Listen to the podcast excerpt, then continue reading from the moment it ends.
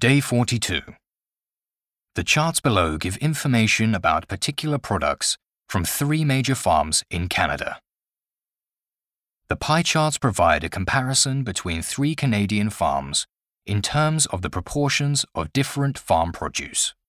Overall, these shares vary widely across the respective enterprises with emphasis placed on different primary products.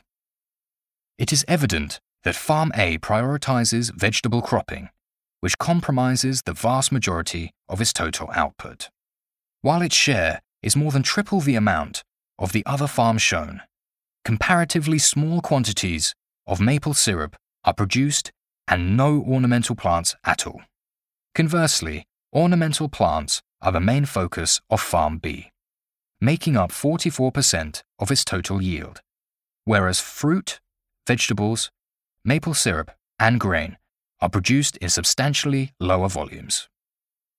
In comparison with those two farms, Farm C clearly divides its crop types more equally. Fruit represents the highest percentage with 27% of the total, while ornamentals, maple syrup, and vegetable crops are each produced in slightly smaller amounts, with respective quantities accounting for between 22 and 24%. One final point to note relates to the production of grain. Although all the farms produce this crop, its share is consistently below 5% of the entire output for each farm, making it by far the least bountiful yield shown in these charts.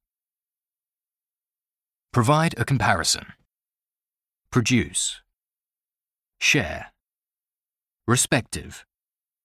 Evident. Comprise. Majority. Output. Triple. Comparatively. Conversely. Substantially. In comparison with. Slightly. One final point to note.